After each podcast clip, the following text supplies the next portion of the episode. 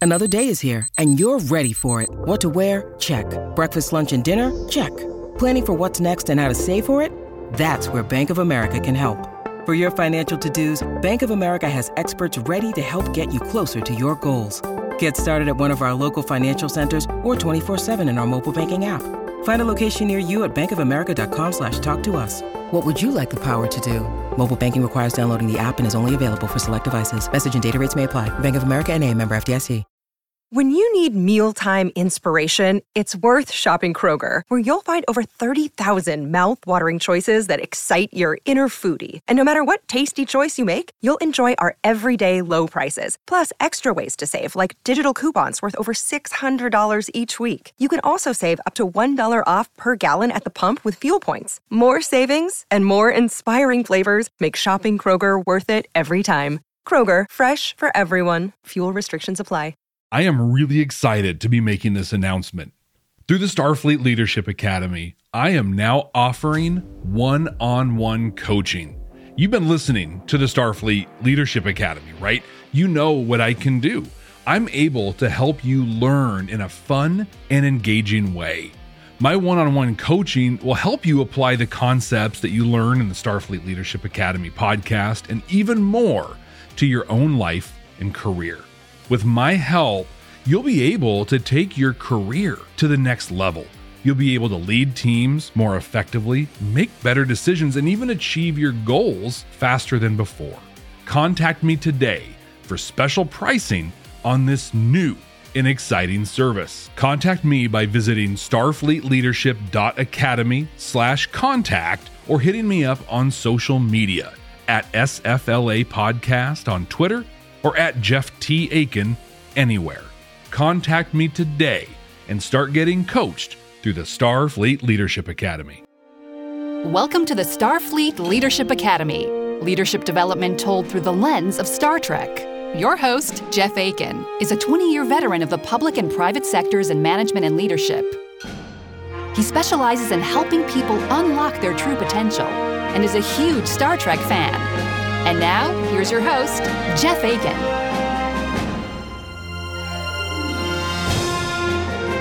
Welcome. Thanks for joining me today. I want to thank everyone that chose to support the show by subscribing to Patreon and becoming a member of Red Squad. I am absolutely humbled by you. Enjoy the bonus content and let me know what other shows you'd like me to watch. In this episode, I'm going to show you the importance of self advocacy and share some methods to do it. I'm also going to share a simple indicator of how inclusive you are actually being as a leader by talking through the second season finale of Star Trek Enterprise The Expanse. This one doesn't waste any time. Big ol' sphere flies up to Earth and shoots a massive laser from the middle of Florida and straight down south. It cuts a swath of about 4,000 kilometers and then crumbles, crashing to the planet's surface. Prior to this, there's been an extended story about Captain Archer and the Klingons, Duras specifically. We get a short scene where a council orders him to make good on his failures and to go get Archer. We are offering you a chance to regain your command and your honor. On the Enterprise, Archer has pulled the senior staff together. He tells them the devastating news. There's been an attack on Earth. This series, Enterprise, is at the birth of the Federation of Starfleet. Everyone on the Enterprise, except for Phlox, the doctor, and T'Pol, the science officer, are from Earth. They're all human, and they are shocked. Archer sends them on a course back home at maximum warp. Trip, the engineer, has a lot of really specific questions. His family's from Florida, and his sister was still living there. There isn't any news about her, but all the news coming from Earth right now is grim. The number of casualties has been revised. It's up to 3 million. As they're talking, a group of Suliban ships comes alongside and they take Archer. The Suliban have been an ongoing concern for Archer since, well, since the pilot episode of this series. They take him to their leader, a guy that I call Future Man. Without going into too much detail here, that'll be for other episodes. There was an attempt through just about the whole series of Enterprise to tell a story about a temporal Cold War a group of people battling to control time itself, basically. This shadowy guy, I, I think his official name is Humanoid Figure, but he's been using the Suliban to fight as part of the temporal Cold War. It's more like a big ball of wibbly wobbly, timey wimey stuff. Now, that's a super high level overview, but hopefully enough to make this next scene make a little more sense. So, Future Man tells Archer that a species known as the Xindi sent the probe and launched the attack because They learned that their world would be destroyed by humans in 400 years. from another group in the temporal Cold War, he warns that they're building a more powerful weapon that will destroy Earth. He's telling this to Archer because the Xindi were never supposed to learn this. This is messing up the entire timeline. As they approach Earth, things are looking worse and worse. We've now learned that over 7 million people were lost. And to add to the weight, Duras has found them and he attacks. It's a Klingon bird of prey. They call for Archer's immediate surrender. Luckily, they're close enough to Earth that the cavalry comes in to save the day. Here I come to save the day. Three more ships come in, and Duras has no choice other than to retreat. With them gone, the Earth ships escort Enterprise home. At Starfleet headquarters, Archer is trying to convince Admiral Forrest, his commanding officer, and Soval, the Vulcan ambassador to Earth, that what Future Guy told him is true. In a quote that will absolutely haunt the Vulcans in the future, Soval pushes back with Our science directorate has determined that time travel is impossible. All right. Universe 1, Vulcan Science Directorate, a big fat zero. Well, Archer shares evidence that Future Man gave him. They've recovered the probe, so Archer quantum dates it. Most of the materials line up with what you'd expect, except for one key piece that dates it minus 420. This fragment's from the future. They also show the corpse of the Xindi pilot. Scary, reptilian looking creature. They confirm the date, now they're taking it more seriously. They look at the info provided on the Xindi. They're in a part of space called the Delphic Expanse. Now, this part is important. It literally sets the table for the entire third season of Enterprise. There have been reports of fierce and dangerous species, unexplained anomalies. In some regions, even the laws of physics don't apply. A ship of Klingons returned from the expanse, and all their bodies were anatomically inverted, and they were still alive.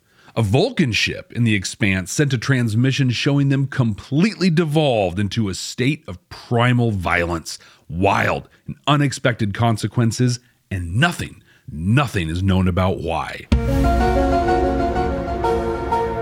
Forrest and Soval take this information to command and await further orders. Malcolm Reed and Trip are on the planet's surface at the site of the carnage.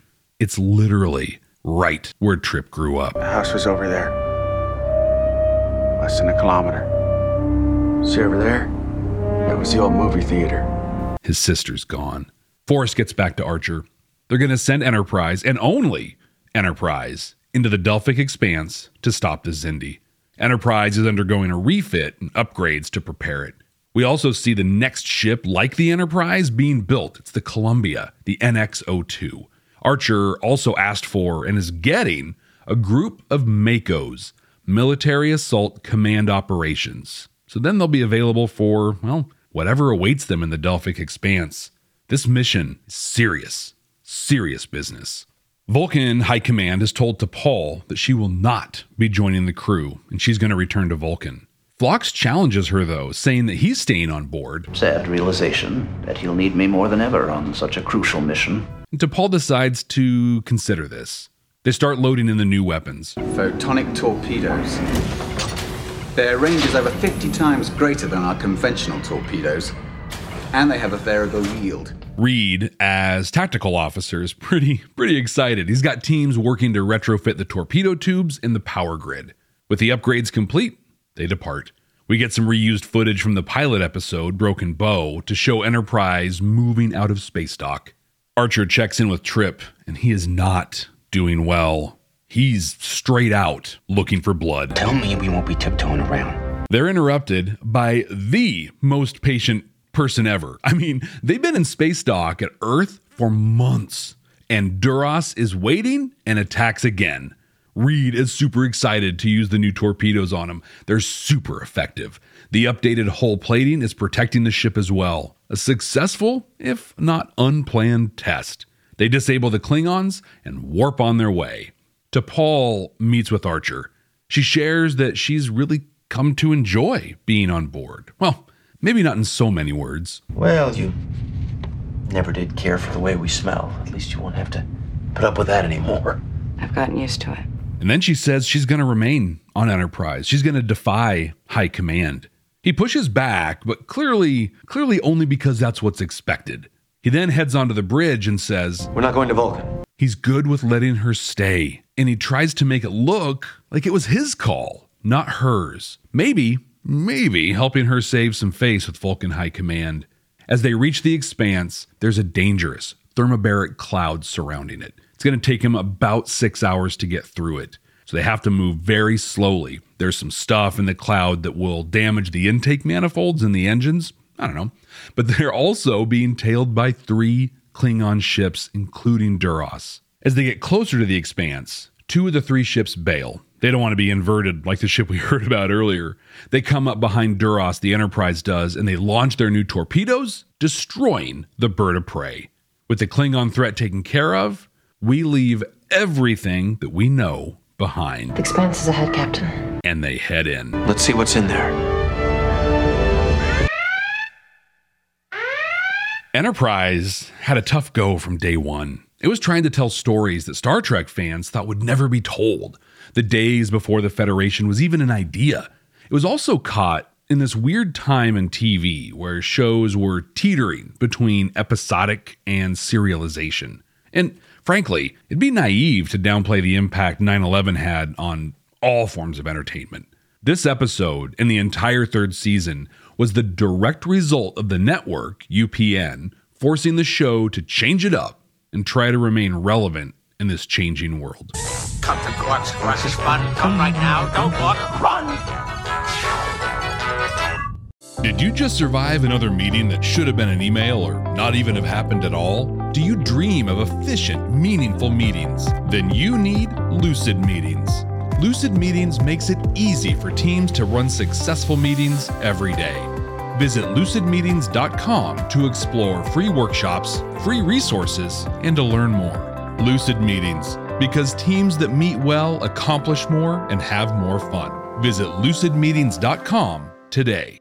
Leadership skills are like any other skills. You need to practice them to get better at them. Best-selling leadership author John S. Rennie knows this. That's why he's written a new book called You Have the Watch. It's a guided journal for leaders designed to take you through an entire year of leadership training. By the end of the year, you will master 50 of the most important leadership skills. If you want to have a greater impact on the results and people in your organization, go to youhavethewatch.com and pick up your copy today.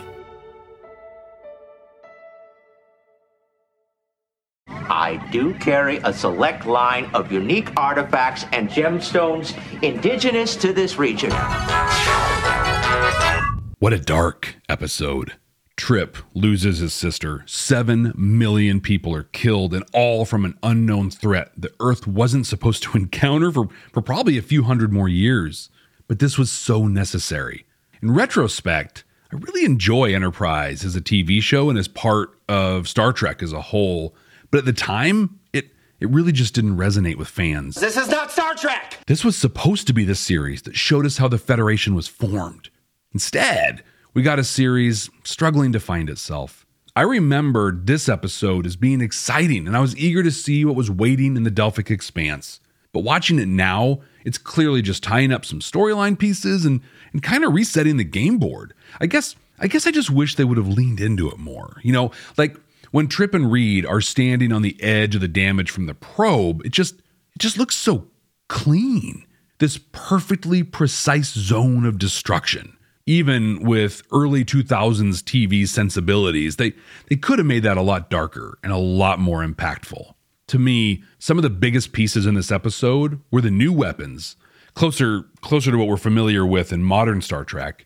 Uh, Trip getting pushed to a dark place, and the coming together of the human and alien crew members. Uh, she does kind of grow on you. That one is especially fun if you know where some of these relationships go in the future. So I think this episode accomplished what it set out to do.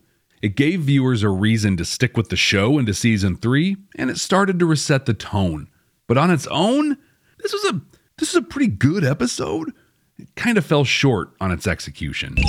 Command codes verified. While this episode was really meant to transition the series, it still took the time to demonstrate some incredible tools for you. And yes, this is an Enterprise episode, so it's got some things not to do, but it also has an incredible example of what to do. T'Pol and Archer have a conversation about her defying Vulcan High Command. Two amazing things happen here. First, T'Pol, in her own way, demonstrates the importance of self advocacy, while Captain Archer has to choose to set aside his assumptions. I'll also share a quick nugget of wisdom that Archer drops in his talk with Trip. But, well, yeah, there, uh, there's definitely the other stuff too. I'm going to question the cult of personality that's developed on this ship, and I'm going to share a clear indicator of how inclusive your team really is. The Starfleet Leadership Academy is supported by listeners just like you. Click the link in the show notes to support the ongoing production of this podcast. You and I have talked about inclusion a couple of times. The episodes DS9 Meridian and TOS The Devil in the Dark are great examples. And my interview with Eliza Van Court, which, by the way, honestly one of my favorite episodes I've done, but that episode talks about it as well. But here, now, I'll say that inclusion is so important because it is the only way you'll ever get the best out of people. You wanted the best! You got the best! You know, I'm always so disappointed when companies talk about their DEI initiatives and they roll out these metrics of new hires by representation or percentage of leadership that represents a specific dimension of diversity. I mean, yeah, good for you. You hired people that are unique and different and bring their life experiences to the workplace, but if you're still forcing them to conform or mask their behaviors and culture to fit a mold, well, all you're doing is checking a box. Well, good for you, you're wrong. I like to think of DEI, diversity, equity, and inclusion, as being alphabetical and progressive. Step one D, diversity. Be sure you have a group of people that represent different life and cultural experiences. Step two E, equity. Have structures in place that ensure every single person has exactly what they need to do what is expected of them. And step three, I, inclusion.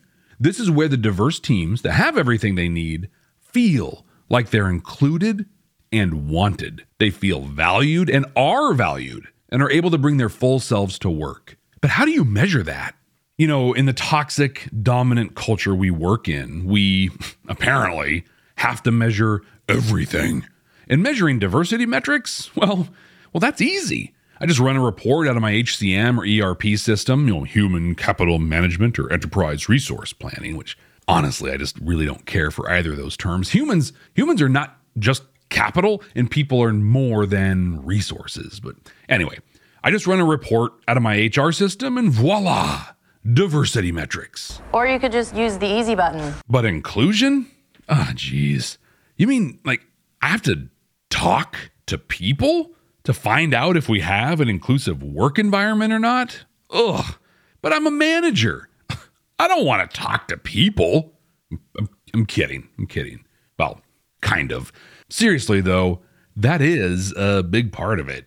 Be sure there's a safe place where people can express how welcome they feel, how wanted they feel. You can use surveys, sure. I mean, I think the buzzword these days is pulse survey to get an idea, but you have to really talk to people to get the reality of it. I like to think, though, in my dreamer's mind, that when you have an inclusive workplace, you can see it, like physically see it. You can feel it. You can feel it in the interactions that people are having, in the groups that are working together, and the people that are stuck in meetings. Star Trek is really good at talking.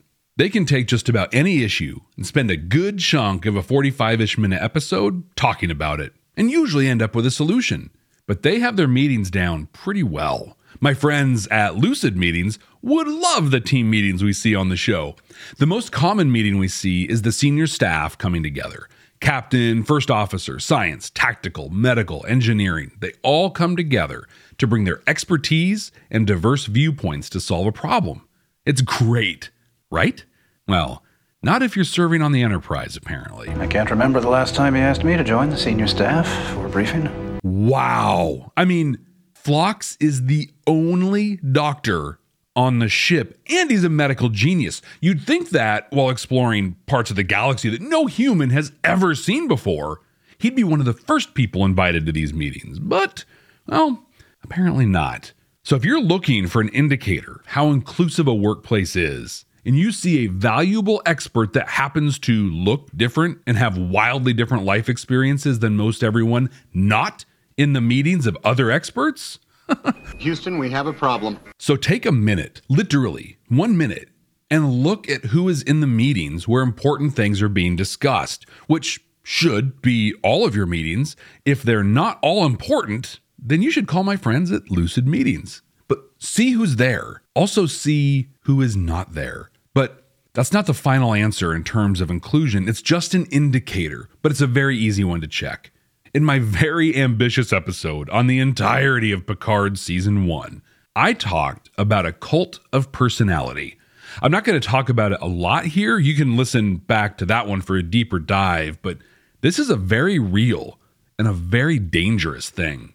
Long story short, years ago, I managed a program and we accomplished incredible things. I mean, governing the website and magazine wrote an article about some of the things we accomplished. I'll I'll link that article in the show notes. But within weeks of me leaving for a promotion, everything fell apart.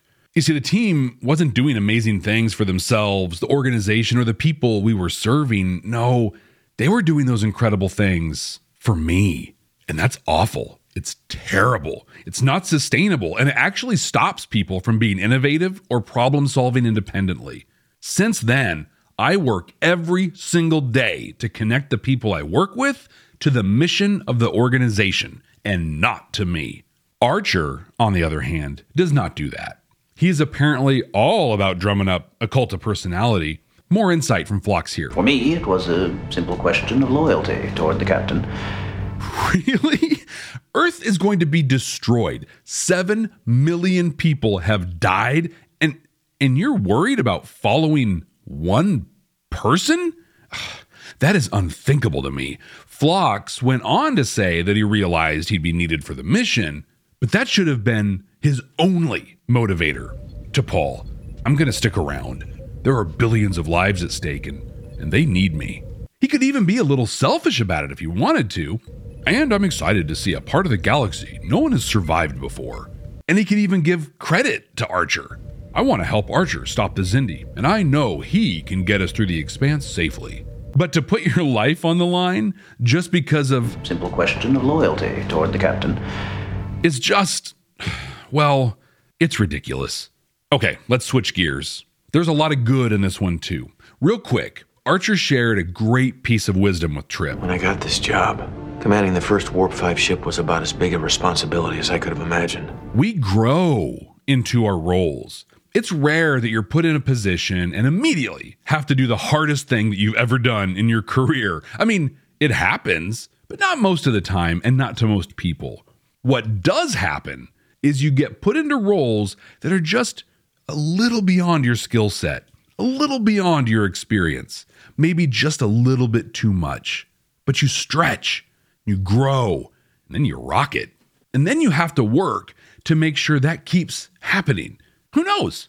If you keep stretching yourself, maybe someday you too will lead a starship into a section of space that no one has survived before with billions of people counting on you. I want to dive into the conversation Archer and T'Pol had. If you remember, Vulcan High Command told T'Pol they were pulling her from Enterprise and sending her back to Vulcan. She went through some soul searching, or would it be katra searching if you're a Vulcan? Hmm. Well, either way, she decided she was going to resign her commission and stick around. But to do this, she had to stand up for herself. She had to make her case that she was going to defy orders and stay on board. And she did this by doing a thing many of us struggle with. You might even struggle with this. But that is self advocacy. There are moments in our lives that are true crossroads. Taking a job, leaving a job, getting married, getting divorced, whether or not you should have one more piece of cheesecake or not. there have been a lot of movies and TV shows that show how one single choice can alter the course of your life. Mm, Sliding Doors comes to mind, The Butterfly Effect, or, or even the first season finale of Strange New Worlds. But far too often, when we find ourselves faced with these decisions, we're too concerned with what people expect of us, of what other people will think of our choice. But here's the thing those other people don't have to live your life. They don't have to exist in the result of that choice every second of every hour of every day for the rest of their lives. You do. T'Pol is faced with that in this episode. She has lived her entire life and built an incredible career by doing what other people expect of her, by making their desires for her her desires. But she's faced with a choice, a choice that is huge and will have obvious impacts on her life today and well into the future. Normal T'Pol, the T'Pol that does not advocate or stand up for what she wants, would bow out gracefully, likely thanking Captain Archer for the opportunities and then returning to Vulcan. That is not what happens. With the Enterprise on a course for Vulcan, T'Pol's window for advocacy is closing quickly. She meets with Archer and, in her own way, starts saying that she wants to defy high command and remain on board. Archer does what he should do here. As the leader on board, he questions her, basically basically sticking to the talking points. It's not a question of my allowing you. The High Command would never agree to it. But it doesn't take long for him to realize that she's serious and that she's made up her mind. There are five things that T'Pol did here that you can also do in times when you need to advocate for yourself. First, she was confident in her choice, and her confidence was apparent. Like, she didn't flinch or start questioning her decision when Archer was asking her questions. Second, she understood the consequences and she verbally accepted them. I've decided to resign my commission. Third, she expressed herself clearly. Fourth, she was persistent. She didn't let Archer's questions deter her, and she didn't accept his implicit denial of her request. And finally, fifth, she talked to the right person, to the decision maker. If she had made this decision and only told Phlox, for example, then, then it means nothing. She had to go to the person that can, and in this case, did make it happen. the person who can make it so. When you're faced with a choice that matters to you, but the normal thing to do would be to just go with the flow and do what other people would expect, stop yourself. Decide what you want and then stand up for that. Be a self advocate. Be confident in your decision. Understand and accept the consequences of your decision. Express your decision clearly. Be persistent and talk to the right person about it. And if you've been following along closely, you've pieced together that this applies when advocating for others as well. Now, I want to end this one on a high note for Archer. I know, I know, that's not something I do very often, but but in this moment with T'Pol, he did everything right and even went a selfless step further. He understands how hard T'Pol has worked for her position and the respect among her colleagues. He also understands the privilege his position brings him. So he doesn't let her resign her commission. In fact, he doesn't even let her tell the high command what her decision is. No, Archer takes that heat himself. As far as anyone outside of him and T'Pol knows, he made the call to keep her on board. This saves her from the consequences of her decision. Quick story on that. A few years ago, I'd arranged an opportunity for a person I worked with to try out another job. In this organization, you could set up short term, well, um, rotations, really, where the headcount and budget still hit me, but the person gets the opportunity to work in a different department and often at a different level. It's a cool way to help support people's development. Well, in this case, things weren't going well for the person. They were doing okay with the job, but the commute was unbearable for them, and they'd found they found they didn't really care for the job. But they knew that a couple of people had really stood up for them and helped them get this opportunity. After a conversation with me that looked looked a lot like the one that T'Pol had with Archer, I told them that I would say I needed them back in my program. I'd take the heat for ending the assignment. I won't lie. That stung for a while, and I caught some serious flack for it. But that's what you do for the people you work with. So I guess, oh, oh wow. Yeah, this kind of stings. But uh, yeah, I pulled an archer, but it worked out really, really well. So, this episode launches on a completely serialized third season of Enterprise. To help us navigate that, anytime the random episode generator comes up with an episode from season three, we're going to take them in air date order. I think that way it'll make a lot more sense. And like I said at the beginning of the episode, thank you so much to everyone that joined Red Squad during the drive. I love creating extra content for you, and I enjoy the time connecting with people in Starfleet Command. The more people that find the Starfleet Leadership Academy, the more I'm able to create content for you. If you haven't already, will you stop by Apple Podcasts and leave a review for the show? Reviews build up social proof that a podcast is worth listening to, and you can help build that for this show. Reviews left on Apple are shared through Twitter at SFLA Podcast once they process. But if you send me a screenshot of the review, I'll also share it across my other social media at Jeff T. Akin. That's Jeff, T as in torpedo yield, A K I N. Computer, what are we going to watch next time? Working.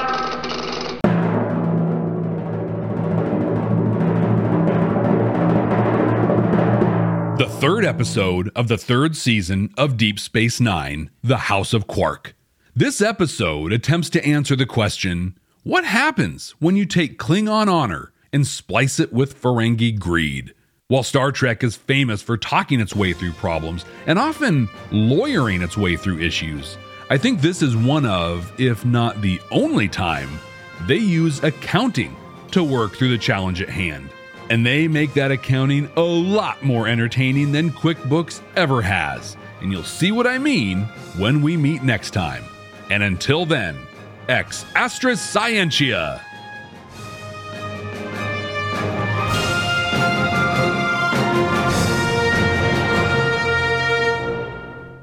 Welcome to Ringside with Ray and Prince. My name is Ray Leonard Jr. Oh, no, that's just my dad. My name is Prince Daniels Jr. Daniels again with a big home touchdown. On this show, we come to humanize athletes, entertainers, business executives. We're going to see what makes them tick. Tuesdays, 10 a.m. Pacific time on Spotify, Apple, Amazon, and wherever you get your podcasts. We'll see you there. Peace and power. ElectraCast. Hi, I'm Mark. And I'm Peter. We're the founders of ElectraCast Media, bringing you great podcasts like Nightmare Road Stories, Tech Talk Revolution, and Bodacious Minds. ElectraCast networks include Ruby for female empowerment, the Best Business Network, and GPN for geopolitics.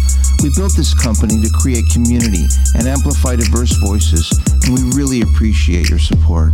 So keep listening to ElectraCast podcasts and hear the culture. ElectraCast. Electric acid.